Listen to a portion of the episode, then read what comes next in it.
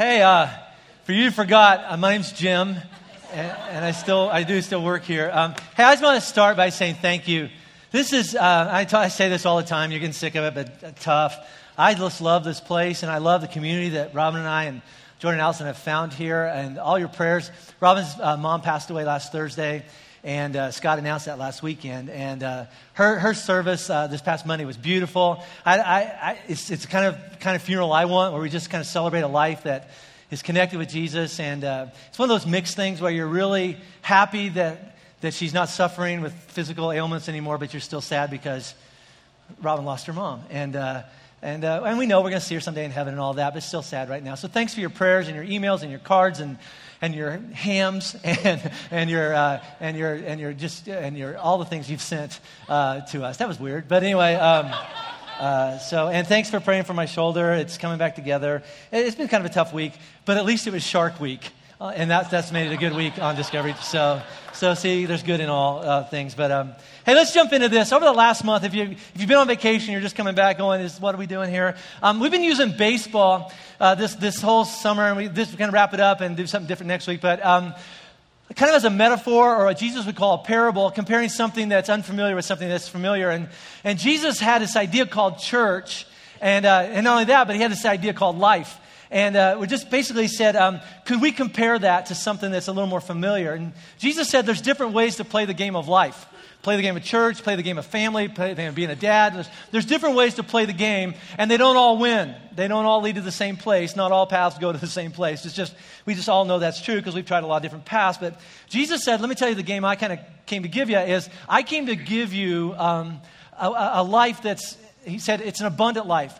I mean, you have life out there. I want to give you a better life uh, a life to the full. Um, and, in, and, so this month we've been calling it, he, he wants us to win in our life. I want to win in my life. I want to win with Robin. I want to win with my kids. I want to win with God. I want to win with my friends. I want to win in my finances. I, I, I want to win. And, and Jesus said, I came to show you a better way to live your life. And so for the first two weeks of this series, um, we kind of were working through our values, kind of laid out the playing field of, well, what is a win and what does that look like? And then how do I get there? And it started, if you have your program with you and you want to fill in the blanks, we're going to have all six values completed uh, tonight. And then next week, we're going to actually apply one of them, and I'll, I'll, wrap up with that. But it started with value number one. It's called biblical authority, or what we say around here is it's just a better way to live. We believe that in the pages of this book, God outlines, describes, maps out, points to, uh, encourages us, calls us to a better life. It's just a, it's just a better way to, to, to live uh, your, life. There's lots of different ways to live your life. Um, and, and, and Jesus didn't come to teach us about a new belief system only. If you believe the right things and whatever. Um, not, he didn't come to just form a, a, a, bunch of people that get together on Saturday nights or Sundays and we sing songs about that book and, or that we memorize big chunks of it, something like that. Jesus came to say, you know, if you would get under this thing and let it kind of direct your life, you'll love where it takes you. It's a better way to, to, to, live your life. And one of those better ways is value number two. We call it relational intimacy. You know what's a better way to live your life? Being connected to God and not afraid of Him. Not fearing, you know, to go eyeball to eyeball with God, not worrying about condemnation and walking around with guilt over your past and stuff like that. And we believe, because Jesus taught this, it's still possible for everybody to get reconnected with God, not based on if you perform at a certain level, like a battery, you know, or we'll trade you, or um, not, not if um, the circumstances of your life all make sense. Well, it all makes sense, therefore I, believe, I must be connected to God. Or it's not even I'm connected to God if God does the right things for me. Like if I pray the prayer and my cancer goes away, or I pray my prayer and my mother in law gets better. So my, my, my connection to God has nothing to do with what's going on today. My connection to God is totally based on something that already happened 2,000 years ago. Jesus died on a cross. That's what connected me to God. And then he jumps into my life and helps me walk through the rest of it, but I am already connected to God. But see, here's the thing, and then Scott kind of followed the next week is that um, following Jesus, being connected to God, is not just this private, personal thing. Just me and Jesus, we worked out our junk and we're okay. I mean, good, good for you. You know, you're not going to hell anymore. That's great. But Jesus also said that being connected to God has a horizontal playing field as well. See, it's loving God and loving one another, loving people. See, loving God is lived out by loving people that God loves, even the unlovable ones. And here's the other thing Jesus says that our best shot at following Him, because it's hard. This is really hard to follow God. But our best shot at following God is if we would link arms with some other people who they're trying to follow God too. And that's called value number three authentic community. It's not a bunch of you know, religious, preachy, self righteous, judgmental people. We know them. That's not what we're talking about. But is it possible that we could create an authentic community, a safe community, a real place? Um, uh, you can call me at 2 in the morning if you need me. A Me Too kind of place. Is that, is that still possible? Can we just do life together? So that kind of sets up the win. What's the win? What's my win for my life? How do I define if I'm winning or not? Here it is. Ready? It's very, very simple. I, I want to be connected to God and I want to be the man God wants me to be. That's a win. Don't, that's a win for you, isn't it? I want to be connected to God. I, want to, I, want to, I don't want to be separated from Him. I want to be connected to God. And I want to be the man, the woman, the dad, the husband, the kid, the whatever that, that, that, that I believe that I want to be and that God wants me to be. That's, that's what I want to be. And so that's my win. The win for this church is um, could we create a place that sets you up to be there? Could we create some space? Could we create a place that gives all of us the best shot at crossing home plate? What do you mean? Being connected to God and becoming the men and women that we really want to be. And that's value number five. If you want to fill in value number five, just skip over four. Value number five is this excellent environments. Excellent environments. Creating places, not to fix people, because I can't fix you. I can't even fix myself. Yeah, not to change people, not to judge people, but could we create some excellent places and opportunities for people just to bump into Jesus? And the rest is between the two of them, just to work out their stuff? And not only just to connect with, with, Jesus, but maybe to connect to one another. See, here's the thing is if every week I got up here and said, you got to follow this, folks. You've got to follow this. You're doing it the wrong way. You're doing it the wrong way. This is a better way. Just do this. That's religion. And you know, it, it's true. It is a better way. But here's what I found. If that, all you're telling me is do this different, do it right, do it better, that, that just smells really, really religious. And here's what I have found. That if I try this enough times and fail enough times, I'll quit. Not because it's not true, it's just too hard. It's just hard. Or if I got up here every week and said, you know what, if you just love Jesus and believe in Jesus, put your faith and trust in Jesus and what he did on the cross 2,000 years ago, your sins will be forgiven and he'll jump in your life and when you die, you'll go to heaven, which I believe and it's true. But here's the thing is, I became a Christian 38 years ago. And I don't plan on going to heaven for a while. You know, at least not this week. And, and I've just got some, now that's close. But anyway, I've got some junk in my life I need help with today, don't you? I don't want to be connected to God so I don't go to hell. I mean, that's a good thing.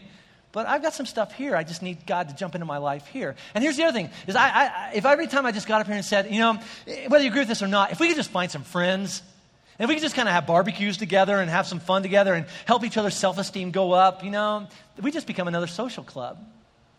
I guess it's not wrong to do that, but I just don't know if it really holds up. Did you guys watch the news this past week about the guy that walked into the church in Knoxville and opened up fire and shot a bunch of people?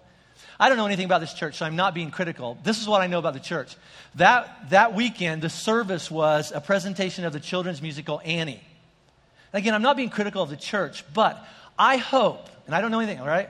I hope that the message of that church is more than when you're stuck with a day that's gray and lonely, stick out your chin and grin because the sun will come out tomorrow. I, I, hope they're offering people a little bit more than that because all of us in this room know if your day gets gray enough or lonely enough or a big enough tower falls on your life or your life falls apart, stick out your chin and grin falls apart, right? It's got to be more than that. It just has to be. See, when Jesus had it, this is Jesus' idea, not Jim's idea, not the elder's idea. Nobody in this room had this idea. Jesus said, I got an idea. I want, I want to build this place called church. He built it for us. He doesn't need it. We do, though. He said, I want to create a place, some space, some safe space, an opportunity for people to score in their life. The next one, yeah, but even in this one, Jesus knew that we needed all of those things in order to set us up to win. See, look, look at your program there in Acts chapter 2, and this is this one paragraph, if you want to read it later, it's kind of like the ultimate like thumbnail of the church of what Jesus had in mind. It says they, and we've said this over and over, they, what do you mean they? People just like us trying, they just discovered Jesus and were trying to follow him. They, the very first church, devoted themselves, kind of poured themselves into the apostles' teaching. And apostles were the disciples, those 12 guys that followed Jesus around. After he died and came back to life, they now call them apostles, all right? They devoted themselves to the apostles' teaching and to the fellowship and to the breaking of bread and, and to prayer. Now, it kind of looks like this, all right? We're trying to say, here's the playing field, okay? And how do I win? Well, we know that home plate is this. I just want to be connected to God and, and become the man and woman that I really want to be. Well, how do you get there? I don't know. Those people said, well, they, they devoted themselves to the apostles' teaching. What do you mean? These, these 11 guys and later these 12 guys, you know, they hung out with Jesus for 12 years or, or three years, and then they walked around going, listen, we were with him, and this is what he said is a better way to live your life. And we just want to pass it on to you. This is how you can get connected to God. It doesn't matter what disconnected you, you can be connected to God. They devoted themselves to that. So here's a better way to live your life. And then they, developed, they devoted themselves to the fellowship. What do you mean the fellowship? It means they linked arms with one another. And Scott talked about this so well a couple weeks ago. This was a, an impoverished, you think our economy's tough? Uh, the, the, the, tax rate back then was probably in the 90%. That, that, that type of range. And you couldn't buy food because the Romans took it all. And, and your dad probably couldn't go do it for you because half the dads had been crucified. All right? It was a rough life. Well, see, they devoted themselves to the fellowship. They linked arms with one another and they said, listen, what the apostles said, could come over to my house and let's figure out how we're going to help each other do that. Oh, you don't have any food? I got a little bit extra. We'll put our stuff in the same pot and we'll, we'll, we'll get enough to eat together. Your husband was crucified. Listen, I'm a pretty good dad. Hey, you guys put your feet under my table and, and we'll take care of one another. The, the fellowship, the common life which I think was the biggest attraction to coming to church before they even knew it was even about Jesus. They, they devoted themselves to the breaking of bread. And again, I think that's, that's, that's eating, but, but breaking of bread is the Bible way of saying they took bread and they took wine and they remembered that Jesus died on a cross. Oh, yeah. The reason we're connected to God is not because we stopped smoking and stopped drinking and stopped sleeping around and stopped getting high and stopped getting. No, it had nothing to do with it. The reason we're connected to God is that a few, well, in this case, two months ago, Jesus died on a cross and came back to life. And 2,000 years later, we pass out bread and juice, is going, hey, don't forget, the reason we're connected to God had nothing to do with you cleaning up your life. You just accepted the best deal on the table, and his name's Jesus. And they devoted themselves to prayer. Hey, because we're connected to God, we can just go right to him. We don't have to go in a booth. We don't have to go to a priest. We don't have to go and burn incense or kill animals. We can just go, God, are you there? Right? And, you know, and I don't know, I don't think it's a progression. What Scott talked about, you know, is I want to win in my life. And I don't know if first base is the Bible and second base is Jesus and third base is my friends. I don't know. I don't know what the order is. Some of us found Jesus long before we found church. As a matter of fact, some of us knew Jesus and church turned us away from him, right? Been to that church? You know, some of us, you know, we, we, we discovered God just because we felt him when we walked on the beach or on a mountain. We didn't know his name was Jesus for years. I need all three. I need God's word in my life because it's a better way to live, but it's too hard to do by myself. I need Jesus in my life because I need the strength to do it and the forgiveness when I mess it up. And here's the other thing is I need you guys in my life. You're the people of God. I just need you in my life. Not to throw stones at me and put a finger in my chest, but to say, me too. Could we just help each other? And I don't know the order, of the progression. I just want all three in my life. It's just a, it's a better way to live your life. And what's it take to build a church like that, an excellent environment like that, be a man like that? That's what Scott talked about last week. If every one of us would say, This is my church. It's not Jim's church. It's not those people's church. It's, this is my church. What, what do we need to do? Where, put me in, coach. What, what do you need? It's called value number four. Go back and fill this one in gifted service. We keep on asking, How can I build a place that's safe enough for my friends to come to? How can I build a place that people can hear not just what Jesus has to say, because all the churches in America are quoting Jesus, but could we do it in a way that actually kind of reflects the personality of Jesus? I know a lot of churches that are preaching truth, they're just so mean when they do it. I don't want to be a mean church. I want to be a kind of like a Jesus church. So put me in the game. I've, I've, sat in the stands. I've attended Flatirons for a few weeks, a few months, a few years, whatever. You know what? Now this is my church. Put me in, coach. I don't want to be a fan of this church. I want to be a player in my church. And that's why we do what we do around here. It drives everything we do. We believe that if, you know, when we go out there and help park cars, um, hand out bagels, rock babies, even though we did our baby time, you know, and our kids are gone, but when we rock somebody else's baby or buddy up with a special needs person, invest in the life of a junior high kid, and remember that, how horrible the junior high was, we just need, or maybe if we just partnered up with that junior high kid's addicted single mom, when we, none of us have enough money. Do you have, do you does anybody have too much money? But we scrape together what little we have and we say, you know what, let's buy some food and pile it out there on the stage for some people that really have it hard.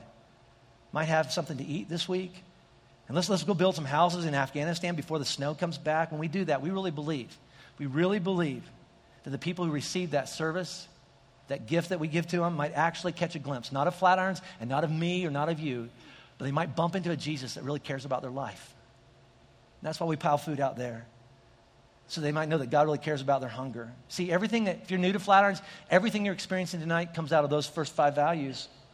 Everything. The, the reason food's part uh, is, is, is, piled up out there right now. And if you forgot to get food, when you get up here today, you know, I don't know what you have after church tonight, but go, go to Albertsons.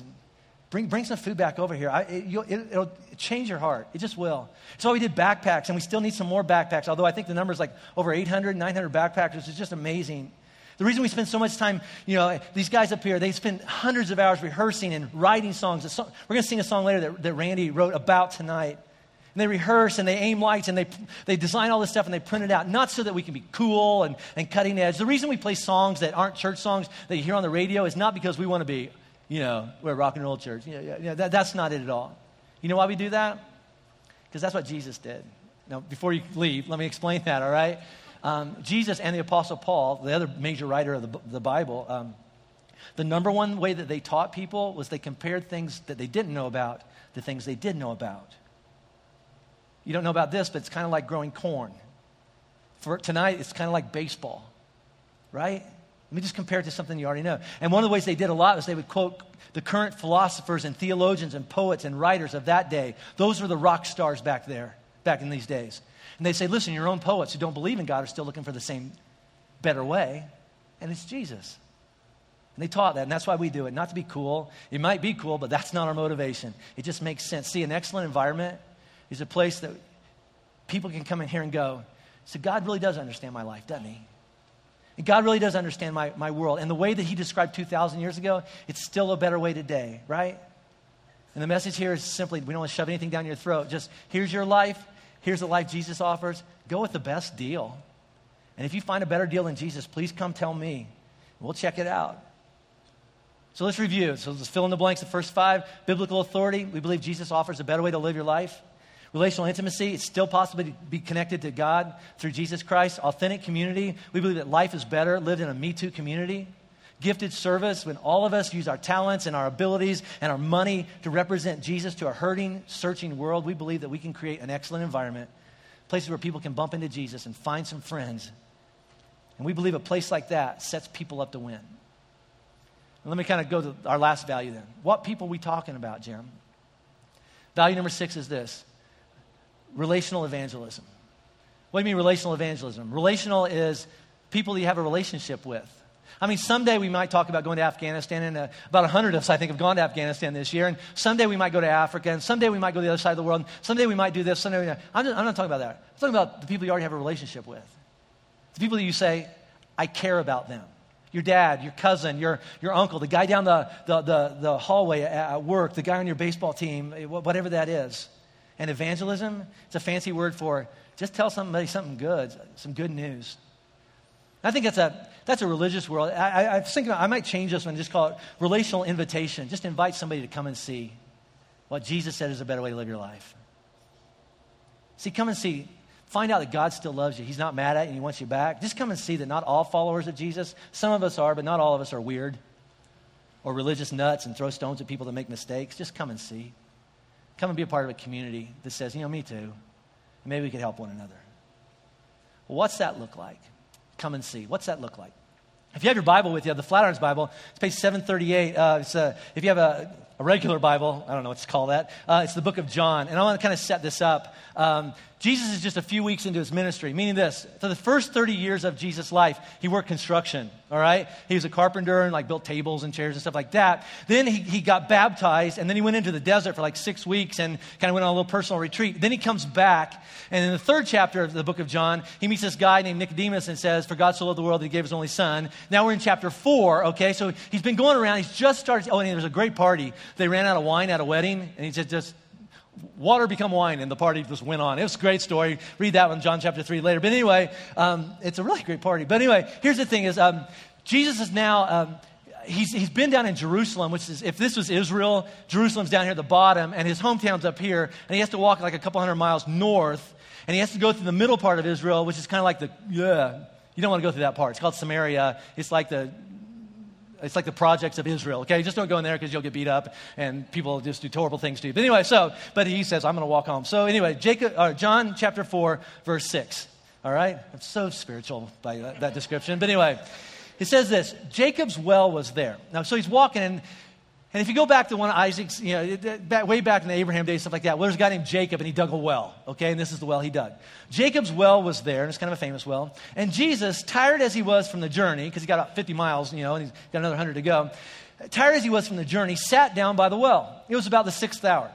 Now, let me explain that. The Jews measured time, they started at 6 in the morning. So the sixth hour would be about noon, which, if you've ever been in the Middle East, it's hot.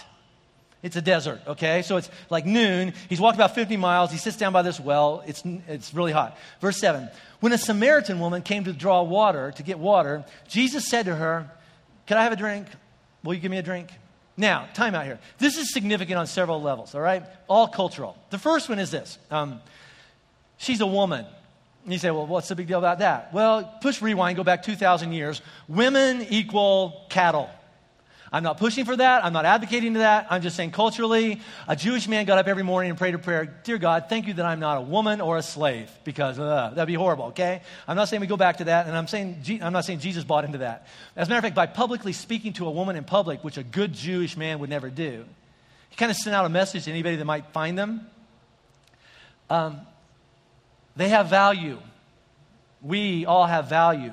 I'm not looking at a woman. I'm not looking at, you know, her marital status. I'm looking at a, a human being. We're all, we're all valued. Just, just a cultural taboo back then. Second thing, she was a Samaritan. Let me explain this. Jews hated Samaritans. And I don't have a better, I, I hope this isn't offensive, but they, they consider Jews or Samaritans half breeds. And here's what I mean by that the, they were Jews that had married local people which back then was just, oh, you can't do that. And they kind of mixed the Jewish religion with some of the local religions and kind of come up with kind of a hybrid religion. And a good Jew, if you were a good Jew, you didn't have anything to do with a Samaritan. So when Jesus says, Can I have a drink out of your bucket? he had broken a, a huge religious law because this is how bad the Jews hated Samaritans. If you touched a Samaritan, let alone drank out of their bucket, you were out. You were considered dirty now. You couldn't go to the temple. God wouldn't listen to your prayers. You couldn't offer a sacrifice. You were unholy. You had to go take a special bath and go through all the ceremonies and, you know, do the hokey pokey and all, all these kind of stuff until finally you were holy again. And Jesus says, Can I drink out of your bucket? Here's the other thing that's important in this. And these are really, really minor things, but they're important, all right?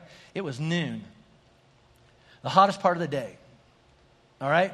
The only women that came to the well at noon were the social outcast and the, and the prostitutes. Because all the good girls, they came in the morning when it was nice and cool. All the women would meet at the town gate and they'd walk down, you know, and you know, chat and chat and chat and share and all that kind of stuff, you know. And they would go down to the well and they would get a bucket of water and they'd all walk home together and they'd do all their, all their, you know, whatever, okay? So after that all cleared out, then she went to the well. And we're going to find out why she didn't want to bump into those women. Jesus looks at her and goes, um, Could I have a drink of water? And her response in verse 9 is, uh, Hey, Jew, why are you talking to me? It literally translates out if you go and going, um, Aren't you afraid you're going to get dirty talking to me? Aren't you think I'm going to ruin your, invita- ruin your invitation? Are, are, you worried about that? This is Jesus' answer, verse 10.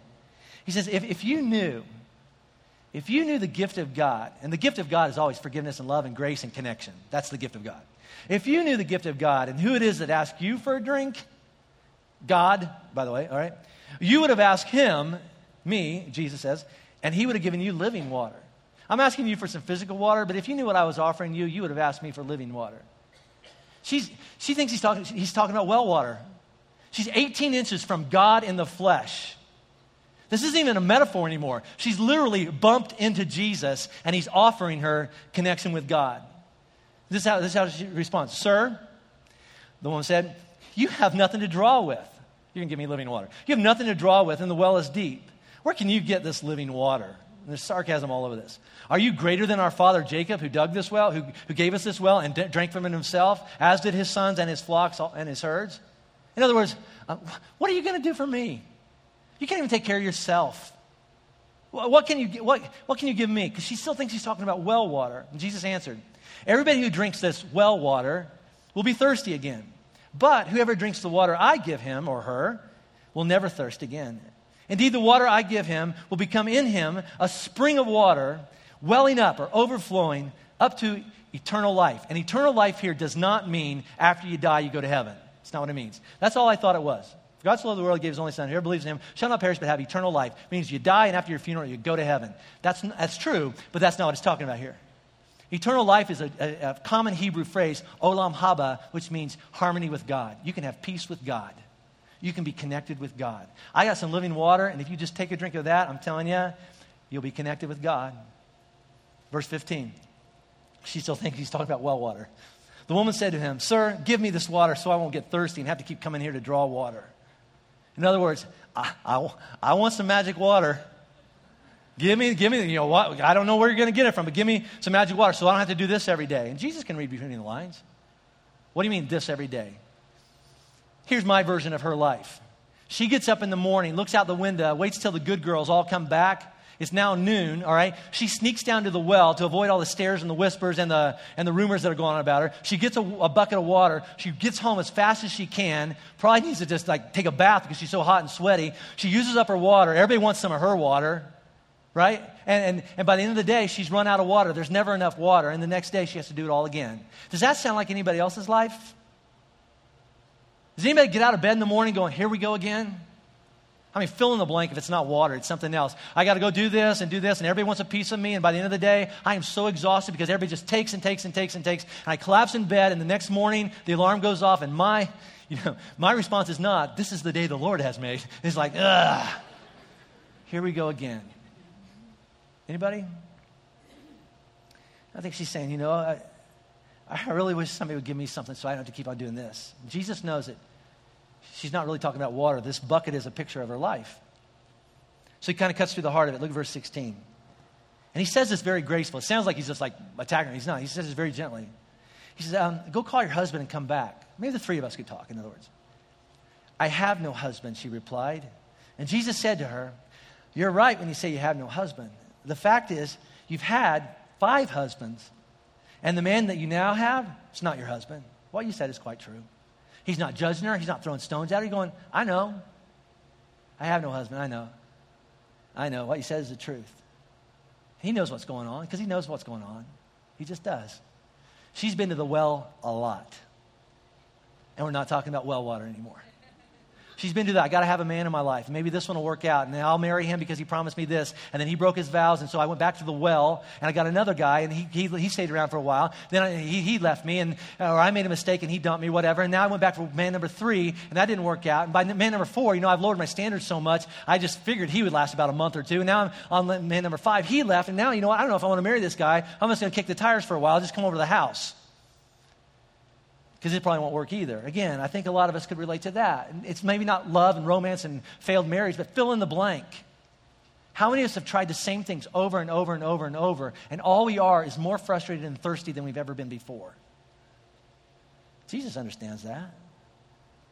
But she does what I do. Maybe you do this too. And anybody gets really close to the messy parts of my life, let's change the subject. Let's talk about uh, religion because that's always a safe subject, you know? But have you ever talked about, tried to talk about something spiritual with somebody in your, in your life, and you bring up God, and they immediately go into the, I hate religion? You know, it's like, hey, I'm talking about this in your life, and they bring up the Crusades. You know, or what happened to this, and how many people did this, and, you know, and in Nazi Germany, there was this going on, and blah, blah, blah, blah. You know, okay, all right, the church has made a lot of mistakes. Christians made a lot of mistakes. People have made a lot of mistakes. And Jesus goes with her for as long as she wants to go with this. And finally, she looks at him and goes, Never mind. I know. And this is what she says she says something that both Jews and Samaritans believe. Look at verse 25. She goes, I know the Messiah, called the Christ. See, Jews and Samaritans both believed, and by the way, Christians believe this too, is that one day God would send somebody that would connect us back with God. In the rearview mirror, we know that's Jesus, but they, they were still looking forward to that, okay? I know that one day God's going to send this Messiah called the Christ, and when he comes, he'll explain everything to us. Means I, I, I can't make sense out of all this stuff. This is craziness. I don't know. But there's part of me that wishes God would just hurry up and come and talk to me. You ever prayed that prayer? God, just tell me what to do.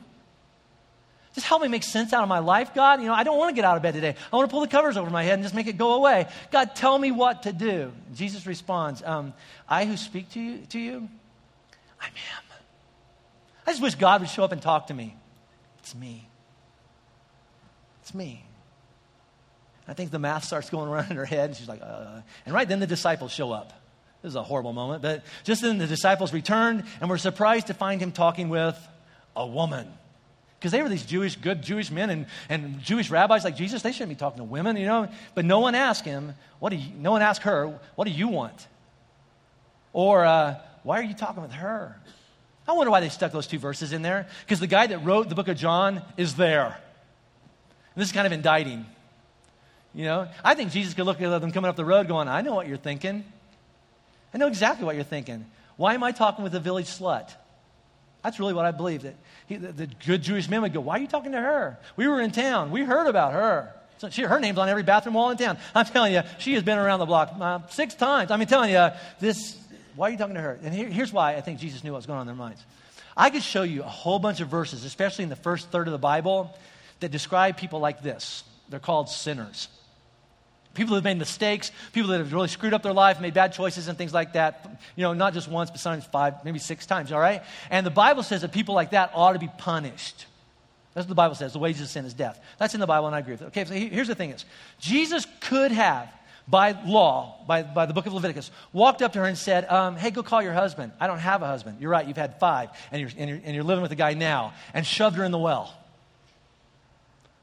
Yeah, he said, you know, this is what you have coming. You know, Sorry, you're a sinner. You deserve to die. Kind of like the woman that was thrown at his feet that was caught in the act of adultery. Whoever hasn't sinned, throw the first stone. Well, I haven't sinned. Bam, you know, he could, he could have done all that. He didn't do that. He could have. He's God. He didn't do that to her. And by the way, he still doesn't do that to people. I don't know what you heard about him, but he didn't come to judge people. He came to save people. And he looks at her and says, Hey, listen, I, I know your life. I know your life. I'm not going to throw stuff at you about your life. All I'm saying is, there's a better way to live your life. It's a better way to live your life. And what's her response? Look at verse 28. Then, leaving the water jar, that, remember that's why she came here in the first place. She had no idea of finding God, okay? She just came to get a drink of water. The woman went back to the town and said to the people, by the way, these are the people that always whispered, and that these are the people that she always wanted to avoid because, you know, they all knew her story and stuff like that. Here's what she said to them Come and see. Does that sound familiar?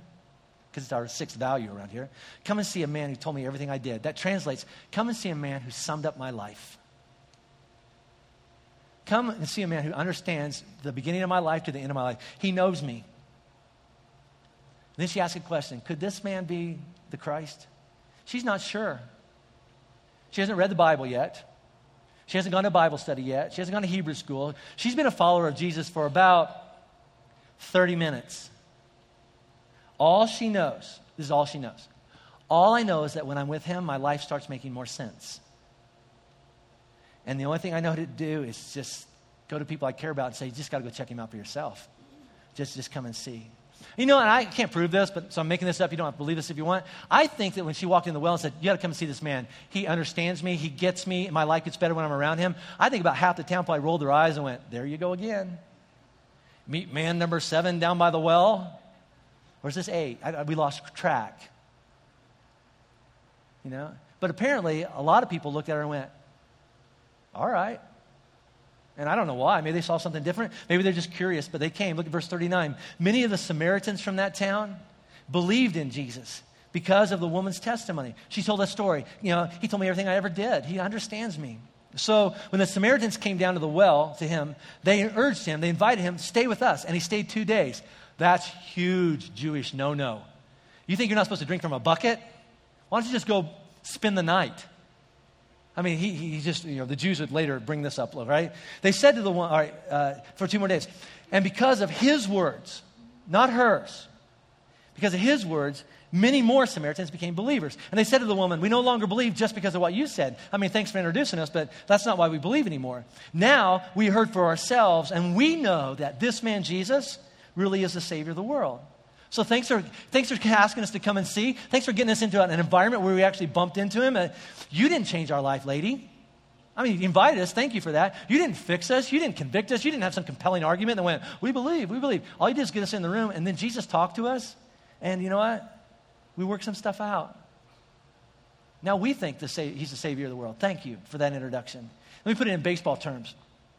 God used a woman who had struck out at least six times to help a lot of people score. Does that make sense? The Bible says many people. A woman who, who had, her life was basically in shambles, but she bumped into Jesus, and the Bible says many people believed in him because of his words. All she said was, Come and see. Come and see what? Him. He'll describe a better way to live your life. And then they, they went, and he pointed them towards home base. In baseball, you call that an RBI, to run batted in. This woman did one thing that allowed a whole bunch of other people to score. She didn't preach to them, she didn't convince them. All she did is say, Come and, come and see. I'm just inviting you to come and see for yourself. And they did. They met Jesus, and they're connected with God, and they're becoming the people He wants them to be. Now, while this woman was back in town, you know, uh, saying, hey, you got to come see this man that I just met down at the well, Jesus had a little, you know, powwow with his disciples. Hey guys, come here. I saw the look in your eyes when you walked up and I was talking to that lady, by the way, okay? And this is what he says. He doesn't use baseball because baseball wasn't invented yet, but he uses farming as a parable. And he says this, verse 35.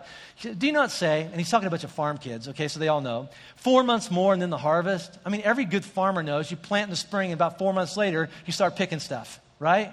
I mean, you know that. Do you not say four months more than the harvest? Well, let me tell you. Open your eyes and look at the field. I'm not talking about well water and I'm not talking about corn anymore. Look at the field. Look, look at the people around you. God's doing something here. Verse 36 even now, the, the reaper or the harvester, all right, uh, draws his wages. It means he, he's, he's getting what he, what, he, what he was looking for. Even now, he harvests the crop for eternal life, for olam haba, so that the sower, the one that started something in people's lives, and the reaper, the one that's harvesting, may be glad together.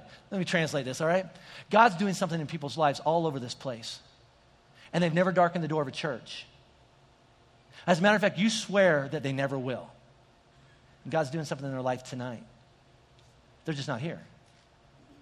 He's been doing something for years in their life, in your son's life, in your dad's life, in your friend's life that, that curses God because of what happened to her 13 years ago, all right? God's doing something in her life.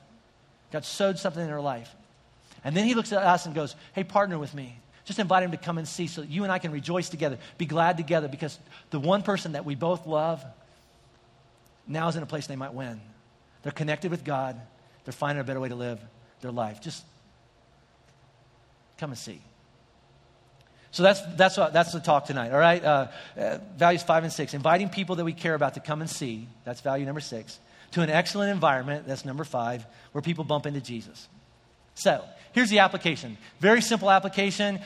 You're, sometimes you walk out of here going, I have no idea what I'm supposed to do with that. This may be one of those nights, but I think this is pretty easy. You don't have to write it down. Here's three applications. Uh, you don't have to do these, but um, he, here's what you could do with this. Application number one the reason that we're going to the Rockies game next week has nothing to do with baseball.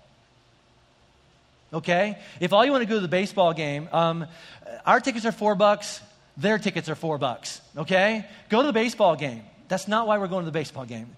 The reason we're going to the baseball game is kind of an excuse for you to invite some friends that would never come to church, even a church in a strip mall by a liquor store. They still wouldn't come to church, all right? But you know where they might come? The rock pile. And they might be surrounded by a bunch of people who aren't weird in the way that they describe weird. I mean, you're weird, but they're not these religious nutcases that are going to make people look around and go, oh, that's why I don't go to church. See, um, we're trying to set you up for a win with your friends. So here's the thing is, if you haven't bought a ticket, well, let me say, if you've already bought a ticket, and that's 1,400 of you have already bought tickets, and I think another, 150 tickets went last hour, all right? So we're up to 1,500 and something. We have to, we're buying another section right now, all right? If you're going to go to that ball game, please don't be weird in a religious way, all right? Please, please, please, please, please, please, don't, don't say, I follow Jesus, and then have Jesus go. You know what I mean by that? And I'm not saying walk around, you know, and go, oh, I love you and I love you. Don't, don't be weird. Just, just be yourself. The win, for, the win for Flatirons next week, and why we're going to Flatirons, is if you can meet a lot of people that you don't know and just invite them to come and see.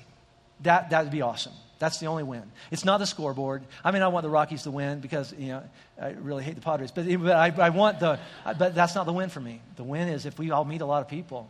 Here's the other thing. If you haven't bought a ticket, if you can't afford one, just go ask for them. Because we're not going to let money be a reason why you can't go. But if you haven't bought a ticket, go. Go, go, get, go get tickets tonight and say, well, I don't know who I'd invite. I, I bet if you bought four tickets, four people will pop up this week that you can invite. I just believe it. And if not, you're out 16 bucks. It's worth it. So that's the Rockies. Here's the second one, all right? Help us. This is not my church. This is your church. And this church is the only place that exists for people that don't even go here. You ever thought about that? We exist for people that, don't, that aren't even here yet. A third of you weren't even here a year ago.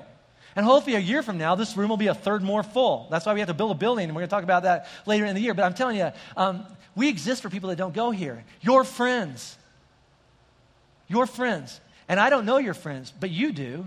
So tell us what we need to do to make this thing better. What, what, do you mean? Well, I mean, that's why you volunteer. I'm not even talking about that. Hey, in your program and on the screen right now, you see ideas at flatironschurch.com. If you have your phone with you, start on it right now. Would you email or text us some ideas? Ideas that would connect with your friend or your dad or your cousin or your colleague or your baseball team member, whatever, that if they were to say yes and actually said, All right, I'll go to church one time, what do you hope they'd find here? Help us build a place that's not for us. As a matter of fact, if you're a Christian, you've been a Christian for a long time, and you've already reached for your cell phone because you're like, this is my shot to tell Jim what I think he needs to do. He needs to preach the revelation and do an apologetic thing about Leviticus or blah, blah, blah, blah. And put your phone away. This is not for you. It's not for you at all. Okay? If you're already a believer in Jesus, I'm not even talking to you. I'm talking about your friends who, I'm not talking about your friends that go to another church and you just want them to become a better one. I'm not even talking about that.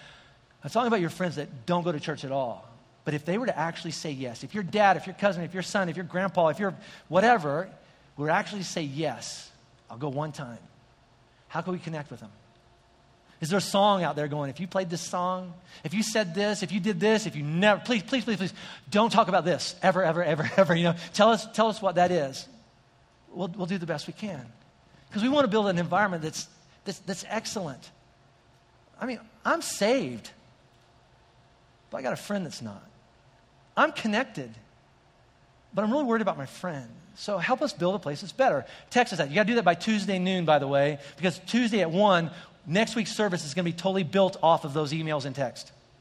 Okay? So you're going to build this. And we can't work them all in next weekend, so over the next weeks and months. Here, if you email, if you build it, we will we'll listen. We will come. All right, so, so if you'll give us ideas, we can't use them all because some of them will just be nuts. But well, we, and, and, you know, again, you know who you are. But anyway, uh, you know, so, uh, you know, more skin or you know something like whatever. I don't know. Here's the here's the last one. There are certain seasons in the in the calendar year where people are more open to coming to church than other times. Number one season, Easter. You might hate God because of what happened in your life 13 years ago. If somebody comes up to you at work and goes, You want to go to church with me? It's Easter. You'll go, All right. 12,300 people came to church here this past Easter. Okay? This is amazing. It's, it's cool. But, but, here's the other thing, okay? There's another season, that's January. People come back to church in January. I got to quit smoking, I got to lose weight, and I got to find God. Okay? So they come for a while, and then it kind of wears up by, by Valentine's Day, and then, you know, and some of you stuck around, thank you. But anyway, and the other one is back to school right? It's like you've been on vacation, you don't have any more money to do anything on the weekends, we might as well go to church. So, so you come in here, you know, around late August or, or September, all right? Here's what I want you to do. Um, who is it that God, and you know what, you might have only been a believer or a follower of Jesus for uh, 30 minutes or 30 years, but who right now is coming to mind over the last few minutes going, you know what? I've been thinking about doing this, about saying, yeah, would you come to my church? Um, just come and see and just check it out. It's different. I, I can't explain that, but just come and see. And right now, you already have a name coming to mind, don't you? And I would build a case that the Holy Spirit put that name in, but that'd be weird, so I won't even say that. Okay, so I believe it though. But anyway, who is it in your heart right now, in your mind, going, you know what, I would love it if one day they sat in this chair right here. So here's what we're going to do. Randy wrote a song. This just blows me away that people can go in their office and come out going, this is what God says. It's just crazy to me. And it's a good song too, Randy. Really, it's good. Some are, you know, not so good, but no, no, no, they're all good. So he writes this song based on what we're doing tonight.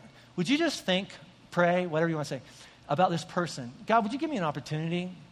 Maybe to start, maybe invite him to a Rockies game, maybe invite him to church over the next few weeks, maybe to invite him you know, after Labor Day to come, whatever. But God, would you create an opportunity that I could actually look at somebody and go, you know, all I know is that my life's better since I started going to church and kind of praying. And would you ever want to come and see? Most people don't come to church for one reason they've never been asked. Nobody came to church here because I'm the preacher. Nobody came to church because the music's good. Nobody came to church because of the yellow pages, because we don't do anything in the yellow pages, or that we don't hang anything on anybody's doors or put them under your windshield wipers. The only reason you're here is because somebody told you about this place. And there's about a thousand of us in this room tonight, and there's a thousand people that don't even know that it's possible. I'm going to pray. Randy's going to sing. Whenever you catch on to the song, sing along. It's an awesome song. There's this one word in there called hallelujah. It just means, yay, God. You saved me. Help me, help me get an RBI. Help me help somebody else find you. Let me pray, and then we'll go find better air conditioning. Okay? So let's pray. All right? God, I love you. Thanks for uh, inviting me to come and see your son Jesus. My mom and dad invited me to come and see, and I'm so thankful they did that. I'm thankful that uh, about three years ago, some people called me on the phone and said, Would you come to Colorado and come and see what God's doing out here? And I never thought this was possible, God. I give you all the credit and all the praise and all the hallelujah for that, all the glory, because you alone could pull off something like Flatirons. But maybe, maybe we're running after the most important things, the valuable things, because it's changing our lives. We're changing people. We're not totally changed yet, there's more, but it's better. It's better. So, God, would you just right now give us a name and a face and a story? And then give us the courage and the opportunity over the next few hours or weeks or maybe months, I don't know, to begin to build a case to say, come and see. We can't change anybody or fix anybody. Just like that woman at the well, she couldn't do anything. All she could do is say, My life's better. You ought to check it out. That's our prayer tonight. In Jesus' name, amen.